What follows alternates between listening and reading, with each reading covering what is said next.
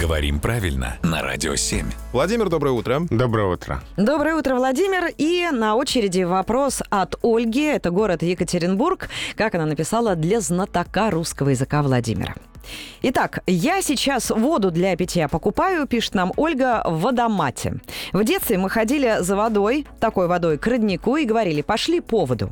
Сейчас часто говорю, пошла за водой. А слух коробит. Почему именно так говорили и как правильно? Ну, такие варианты с предлогом «по», э, они традиционные, народно-разговорные, сказочные. «Пошла по грибы», да, а, и так далее. По воду, по грибы, по что еще можно По миру. пойти? Это, это другое, да. Но, тем не менее, по правилам. Ну, да. А, нейтрально, конечно, общелитературно за, за водой, за грибами.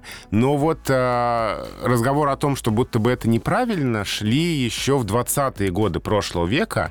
И в воспоминаниях Надежды Тэфи о русском языке, у нее есть такая статья, она пишет, что тогда, сто лет назад, люди говорили, нельзя говорить «я иду за грибами». Получается, грибы идут впереди, а вы идете за ними. И надо говорить... Это «Я смотря какие грибы.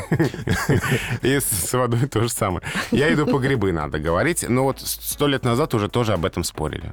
Как интересно. А вот ведь не говорим, я пошла по малину, Да. но по ягоды. Да. А. Так что еще раз, все, что с предлогом по, это традиционно народные, разговорные, где-то сказочные, но в нейтральной речи с предлогом за нормально. О том, как правильно, вы можете спросить у Владимира Пахомова, используя наш сайт, например, для этого radio7.ru.